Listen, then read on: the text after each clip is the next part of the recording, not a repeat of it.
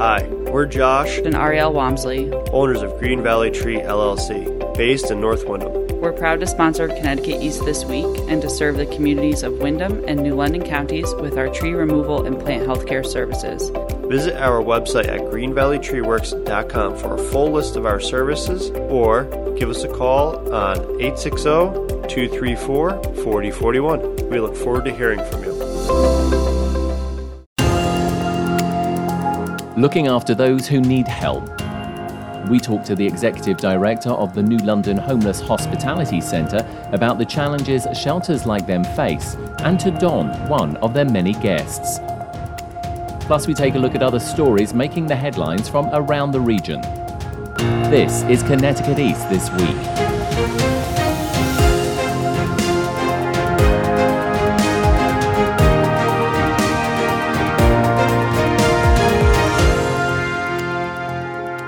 Hello, I'm Brian Scott Smith. Even before COVID 19 came along, there were many in our communities who were suffering and needed help.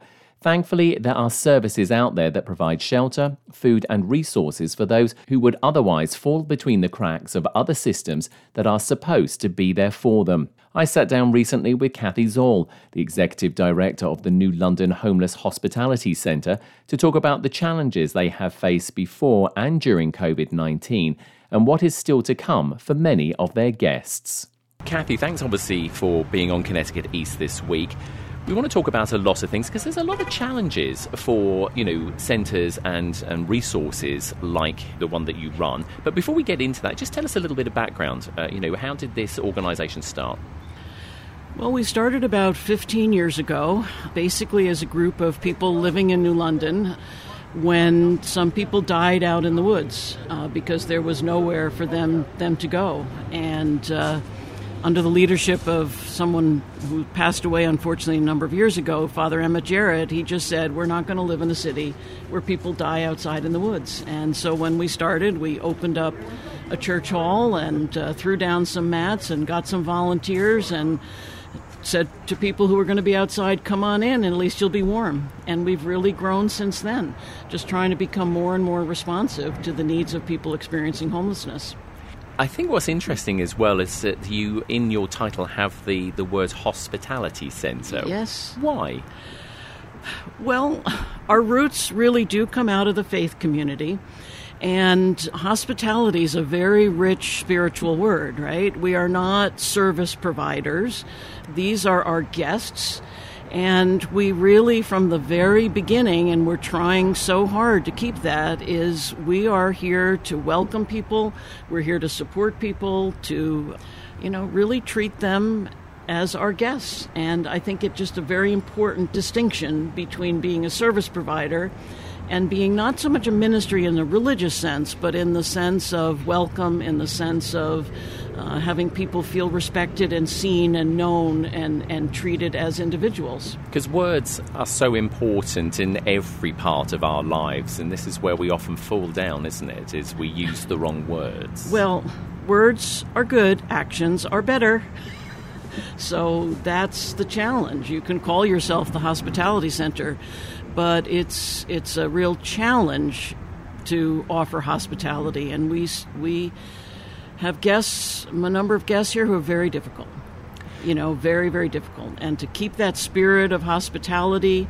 Uh, day in, day out, and especially through COVID, through, you know, sometimes lack of resources, it's a challenge, but it gives us a guiding star. Hospitality is our guiding star. Tell us a little bit about some of the services that you do actually provide here.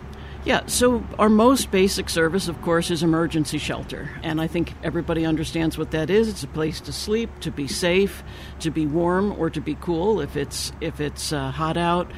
And during the day, we have a hospitality center because people are homeless during the day as well, with bathrooms and showers and all the you know access to the everyday things that, that people will need a new set of clothes, uh, some sunscreen, you know, whatever people need. But that's really the foundation. And from there, what we're really trying to do is to support people as they work to get back to housing. So we have a help center, for example. If you've lost all your IDs, they'll help you get a new one.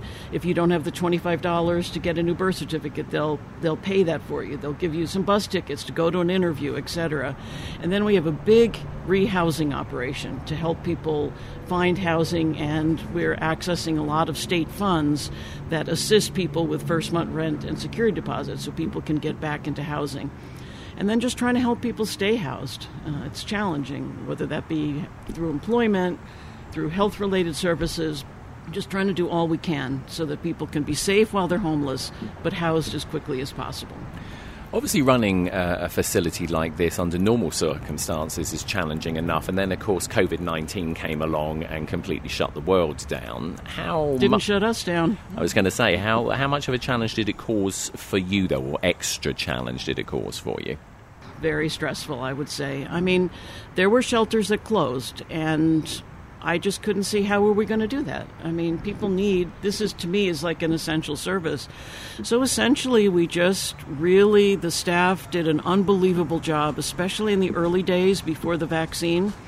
We had people who continued to come in uh, despite the uncertainty and provide the, you know, the support and staffing that we needed. And we've just been very close contact with our health department. We spread out. We have fewer people in the shelter now than we did. We're wearing masks. And obviously, once vaccination started, we pushed very hard on vaccines. So I'm very proud to say I don't think in the whole of the pandemic we've identified more than two transmissions here at the shelter.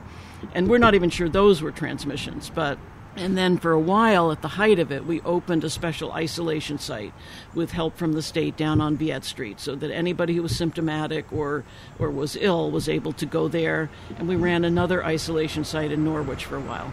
So it was a lot of work, but, you know, I, I, think we had some good success with it. I was going to say, because I think a lot of people don't realise, one, you know, the work that many shelters do, but secondly, when it comes to COVID, of course, you have to adhere to all of the regulations just like everybody else, and then some.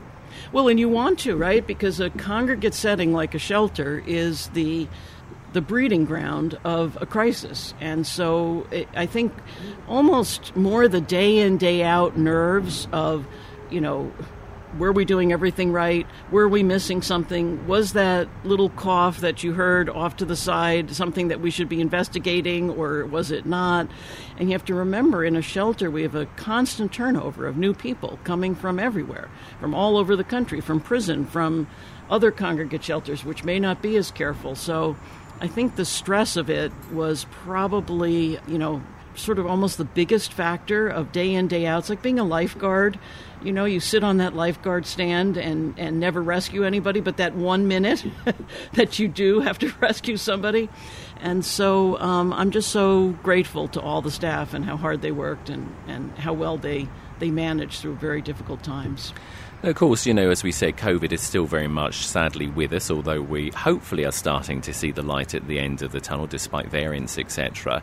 It still causes a lot of work for you. One of the things which is of concern is obviously the eviction moratorium um, could come to an end soon, which could potentially place a lot of people into a homeless situation again.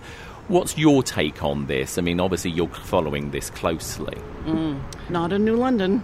And the primary reason is that while COVID has been horrible, the federal response has been unbelievable. And there's a federal program called Emergency Rental Assistance, or ERA. In Connecticut, it's called Unite CT. And it is available to provide up to $15,000 per household in back rent and rent going forward. Honestly, there will be people who will be evicted. There's no doubt about it. But it is not going to be because they were affected by COVID and couldn't pay their rent. So we have a big operation down at our other place at 727 Bank Street where we are just trying to, you know, people can apply online, but some people don't have computers. And so honestly, we we what we need to be doing right now is getting everyone applying for Unite CT because there's money there. I think $245 million in the state of Connecticut, of which only 70 something has been spent. So there's money out there to help people with back rent. Obviously, the other thing, of course, is uh, although we're sat outside in relatively nice weather today talking, winter is sort of around the corner. What's the strategy there? Because again, we're hearing about, you know, with COVID, with possible third dose or with like booster shots. So again, you know, we've got the masking situation currently here in, in New London. What's the strategy going forward? Because again, this isn't like a knee jerk reaction thing. You have to plan for this stuff. Of course, yeah. Well, we're going to do the same thing, I hope, this winter that we did last winter. So in the winter, we open an overflow uh, shelter space. It's simple, it's just mats on the floor. So once the shelter is full, uh, last year we were at All Souls Unitarian Universalist Congregation. I'm still looking for space for this coming winter. I don't know, God will provide. and basically, what we do is we just get an overflow space where people can be socially distanced, but yet be out of out of the cold. And we, you know, receive last year FEMA money, and this year I'm not sure exactly what funding source, so we can have staffing and just help people stay safe and have a place to be inside. Have you seen an increase in, in people through the doors of, of the shelter? Not necessarily because of COVID, but just generally? No, and I think that's because of the eviction moratorium. So, unfortunately, um, in the past, a lot of very poor people who are right at the edge, you know, uh, of, of financial viability, evictions were a big, a big part of who ended up in homelessness. So that's changed, obviously, with the moratorium. So we haven't seen a big increase um, in numbers, and the unemployment benefits helped a lot of people who might otherwise have ended up being homeless because they were gig workers or, or other things. So I would say I'm more fearful, actually, uh, the time ahead with the unemployment benefits expiring we're going to work really hard to get everybody Unite CT, but some landlords don't want to participate. So I don't know, but I think this next six months could be quite a challenge. They're sort of potentially predicting quite a hard winter this year. I mean, obviously, we have to wait and see. So, I mean, that could potentially put a even further strain, obviously, on resources. You know, I just try to worry about today, today. I just want to put so like a final question to you as the executive director, you carry a lot of weight on your shoulders, like any executive director. What keeps you coming back every day? You know, a lot of times people sort of ask a question similar to that to me, and, and the only thing I can say is, I love it. I love it. Every day, I'm just, you know, that, that I can make with, with my colleagues here some small difference in the lives of people who are very, very poor and have so little. I think cynicism is just rampant and there's no need for it, right? We all have within our power the, the ability to improve the lives of others. And we just need to do whatever our little part is. We need to do it. And so I just feel blessed. I feel blessed that every day I get up and I do something I care about and I feel like I'm making a difference. And, you know, underneath it is a, a, religious motivation for me. I'm also a minister, and I just feel this is what we're all called to do, which is to love one another, and that means to take care as best we can of one another. So I have no complaints, except we could use more money, but I have a friend who's working on that. um, thank you. Kathy Zall, Executive Director of the New London Homeless Hospitality Centre, thank you for the interview. Thank you. Each year, the centre partners with more than 700 of their neighbours as they find a way out of homelessness. New London resident Donald Richardson needed the hospitality centre for a few days and became connected to all of the services the centre offered. He's now getting back on his feet and shared his story with us. So we're talking to Donald Richardson. Donald, Davis, so many thanks for talking to us on Connecticut East this week. The New London Homeless Hospitality Centre, how did they help you? They helped me in so many ways with the resources. Growing up, I had to do. I don't know how to say that. I mean, I had to get out my own way. I made some bad choices. That's how it led up to this. The, the mindset I come from, the life that I chose with my substance abuse, come from a broken home, been in and out of jail a third of my life.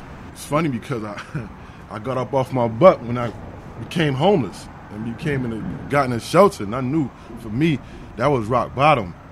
And I went and got help for myself. I went to Stonington Institution, and one thing led to another. I met Miss Brown, and she carried me the way. She gave me everything I needed, resources, took her time out to even listen to me. How important was that to you? Because I mean, lot to like you said, you'd gone through a lot in your life. Right. So how important was it to be able to finally have some people that you could just sit down, talk to, and they could say, "Hey, look, we can we can work with you. Let's work this out." It was very important to me. It made me humble. It made me grow up fast. It made me accept certain things. They helped you get a job. Yes, sir. So tell us a little bit about that. What were you looking for, and what were they able to, to help you find? Because you know, work's very important for all of us. Well, great question. I just wanted employment at the time because I knew I didn't have anyone. And it mean a lot to me when somebody is there for me. I mean, I had to accept a lot of things like I was telling you. I made a lot of bad choices that led up to that. 'Cause I just wanted help and move forward. Just work, keep in touch with Ms. Brown and pay attention to what I'm doing and, you know, adapt to that because I've always been in the streets. So having obviously a job was that sort of like you know part of that that refocusing for you that gave you something. To, to say Absolutely, talk, talk talk talk to us a little bit about that. It gave me balance. It gave me responsibility. It made me get up. Gave me goals. Show admiration. I wanted to give back. I wanted to feel good again. Apart from you know your own personal story, obviously when you came to the hospitality centre, there are other clients here as well. Did you talk to other people? I mean, apart from the staff here who do an amazing job, did you talk to some of the other clients who were here as well and listen to their stories? Or For the first time, I think I started worrying about myself. I had to put my recovery first, and sound may sound selfish. I had to speak to people that was doing better than me. I didn't really want to connect thoughts. I want nobody to co-sign my stuff as far as the clients go, because we all have the same addictions and the same, you know. So it's easy for them to co-sign what I'm doing and my negativity. So I ain't really. I wanted to get out my own way for a minute and see what I can do. so that was a personal choice. I mean, obviously that's a very important choice for you. Absolutely, going on 40 years old, I had to. And since you've started to turn around everything around in your life, I mean, just talk to us about how you feel now and where you hope to go. Oh, I'm back to myself, man. I'm, I'm dealing with emotions. Of course, I'm dealing with fear right now. Talking to you, I'm, I'm back in touch with God. I, I talk to God every morning. Talk to us a little bit about your religion, because a lot of people aren't religious these days. And Well, religion, I'm- I it's, just- it's something that people I have no focus on. religion. I just, I just have a, a relationship with God, man. I, I'm tired of being confused. There's no way you could, for me anyway, I could go about religion. I just want to put Him first, and then I'll take care of the rest. Where do you want to move forward to? What, what are some of the goals that you've set for yourself now? Good question again, Ryan. I try not to go far reach. I just focus for me and during my recovery because I'm still in my recovery. I just try to take one day at a time and try not to put too much on my shoulders and stress. Like I said, that's why I just I just have a relationship with God. I try not to get into the religious thing. I put my recovery first and just build from there. Like I try to make things easier for me. And how is the job going? I mean, tell us a little bit. It's um, a, a restaurant job. That's a tough job to do. Absolutely. So just tell us a little bit. You don't have to tell us obviously where you work, but just tell us a little bit about you know what you do and, and do you enjoy it and, and what does it do for you? It's definitely I definitely enjoy it because I, I didn't know how to cook, so it was a challenge for me. And I got a great boss, man. He took me from a dishwasher to a prep. Now he's showing me how to cook. So he he know I don't know how to do none of these things, but he willing to teach me, and that's keeping me humble, grounded. I, I look forward to going to work. I don't. I'll be there before him, and I stay in touch with Miss Brown. I try not to. And I go through my own demons. I'll be wanting to deviate, thinking it's all over, thinking I made it or however, but I stay grounded. Make sure I stay grounded. What do you think was that final thing? Like you said, you're you're almost forty years old. What suddenly sort of like just clicked in your head that you suddenly felt like I need to change this? Being in and out of jail a third of my life and making it to the shelter and then experiencing COVID, that was rock bottom for me. That, that I, I knew something had to give, and I knew I was only doing a lot of this to myself. I never been in no real situation where I was hurt. My lifestyle was just a mess, and I and I didn't believe in myself due to the fact the substance I was taking, coping to being a father. That was that wasn't easy. Looking back, being in institutions ain't make it no better because I I missed out on life. A lot of information out there I don't know, so I had to reach out. I had to get out of my comfort zone and, and, and seek the resources that the shelter gave me, and put my pride to the side. To anyone who's listening to this, who's listening to your story about, you know, the success you've now brought for yourself because of the changes that you've made to your life, what would you say to anybody who's listening out there who might still be a bit concerned or might be a bit hesitant, maybe coming to somewhere like this? What would you say to them? When you at rock bottom, you got you just got to submit, man. It ain't it, it's, it's it's not gonna hurt you once you submit and ask for help, man. Like the help is out here. I know this for a fact, Like I'm meeting people that I thought I wouldn't never meet, and they invite me into their life willingly because I'm helping myself. So the, it's, it's out there. Sometimes you gotta get out your own way, man, and don't worry about what people are gonna think about you. Get that out your head. Just ask for help, man. Just pay attention. I mean, everybody wake up to this battle, man. It's not picking and choosing anyone. We all wake up to this battle. If you got your health, man, take it from there. Don't be lazy. And don't take your problems out on nobody else. Miss Brown got problems. She got she going through things, but she helped me. I won't let Miss Brown down. That's that's how I challenge myself. I could be my own worst enemy, Brian, but when I got Miss Brown in my corner, I'm not gonna let her down. She put too much time into me. She believed in me. You need people like that around you. Donald, it's been a real pleasure talking to you. It's a pleasure to meet you too, man. Continued success with your recovery Absolutely. and everything that you're doing in your life. Oh, recovery well. come first. Don't even cheat on that. Recovery come first.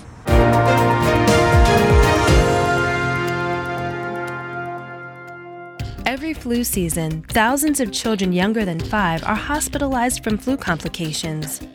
Each year, children die from flu. You have the power to protect your loved ones this flu season. CDC recommends everyone six months and older get an annual flu vaccine. Some children will need two doses to be fully protected, so don't wait. Get yourself and your family vaccinated today. Learn more at cdc.gov/fightflu. Tree damage caused by high winds, hurricanes, or stormy weather, Green Valley Tree has you covered. We offer emergency storm service for residential, commercial, and even municipalities. From full removals, uprooted or broken trees, to broken and fractured limbs, no job too big or small. If you need immediate emergency service outside our regular business hours, call our emergency hotline at 860 966 5710 and visit our website at greenvalleytreeworks.com for details of our other services. Time now for a look at some of the other stories making the headlines in the region recently. After a Freedom of Information request by Connecticut East this week to the city of Groton, details as to why the director of Groton Utilities, Ronald Gaudet, has been placed on unpaid suspension until October 18th have been revealed. In a pre disciplinary letter from the mayor of the city of Groton, multiple incidents of bullying, verbal abuse, and creating a hostile working environment involving Gaudet's behavior were highlighted. Gaudet also used the F word on several occasions, as well as losing his temper. The city of Groton suspended Gaudet for what they termed as violating the city's employee conduct policy. Gaudet is required to undergo mutual respect training on his return, as well as counselling. In a separate incident in 2017, Gaudet was found in violation of Groton's Municipal Code of Ethics due to his attendance at a Connecticut Municipal Electric Energy Cooperative funded junket to the 2016 Kentucky Derby which led to federal indictments against several other attendees and members of CMEEC, scheduled to go on trial this November. Gaudet joined Groton Utilities in 2015 and is a former director of utilities at the University of Connecticut and a senior utilities engineer at Pfizer Incorporated.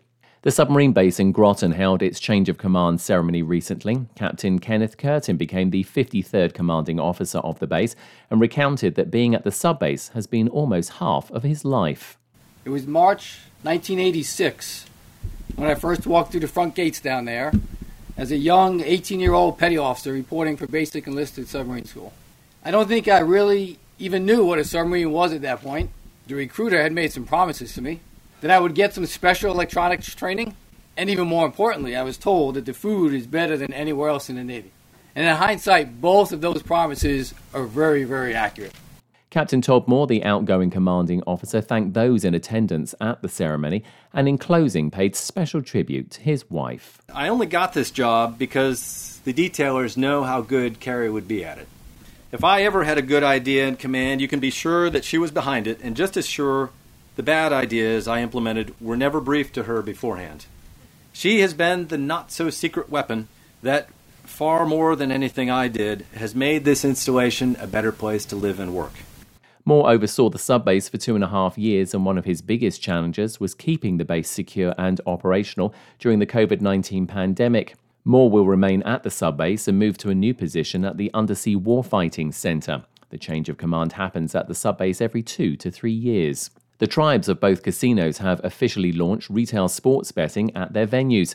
Rodney Butler is the chairman of the Mashantucket Pequot Tribal Nation, owners of Foxwoods, and said it was essential they keep up with changing times. We have to migrate to sports betting and we have to get online. Every other industry is going there.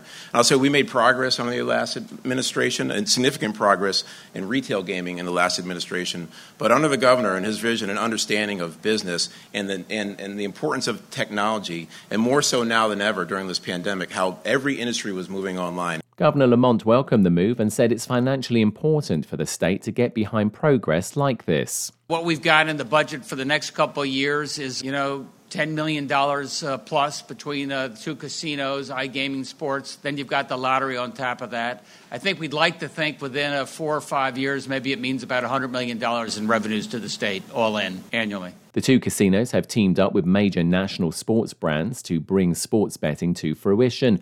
Foxwoods has teamed up with DraftKings, a digital sports entertainment company based out of Boston, and Mohegan Sun has partnered with FanDuel, another sports tech entertainment company with headquarters in New York. In the Connecticut Examiner this week, Dr. Susan Doyon, medical director at the Connecticut Poison Control Center, discussed a request to fund two additional positions in anticipation of a significant rise in child poisonings given the recent legalization of recreational marijuana. Doyon said she was most concerned about an increase in small children ingesting edibles, which she said make up about half the calls the center receives each year. Doyon said that children who ingest marijuana often experience severe vomiting and nausea, which can be followed by depression of the central nervous system, a condition that can lead to a coma. She said that the majority of these children end up in intensive care for a few days. Doyon said that four years ago, the department received about 20 calls a year regarding children ingesting edible cannabis. Last year, that jumped to more than 100. In the day this week, the Stonington public school system was targeted by a ransomware attack. Superintendent of Schools Van Riley said the school system staff worked quickly to designate a team of technology professionals to respond to the attack as soon as they learned of it. They also engaged third party breach investigation, mitigation, and response experts.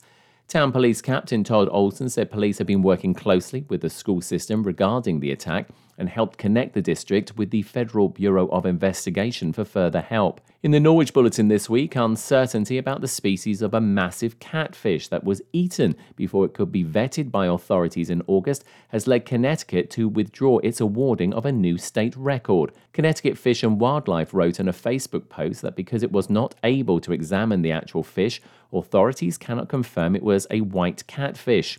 Without the ability to examine the actual fish, identification is left to still images and videos, which have proven to be ambiguous and inconclusive to definitely identify the species of catfish in this case, adding that it is not disputing the weight of the catch that was made on August 21st. Ben Tom Kunis of Coventry, who caught the 21.3 pound fish, said he gave it to his grandfather the morning after he caught it and it was eaten.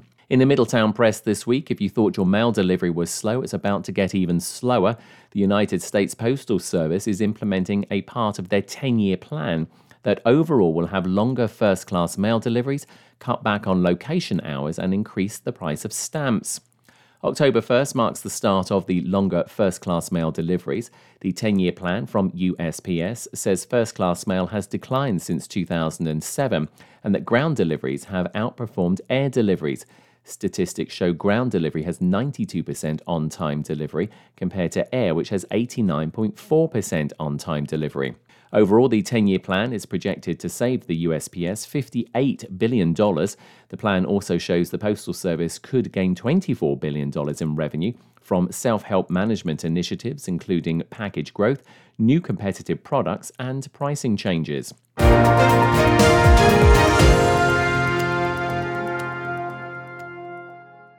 That's all from us for this edition. Do send us your questions and story ideas to the show via our website at connecticut east.com or Facebook or Twitter at Connecticut East and on Instagram at Connecticut East this week.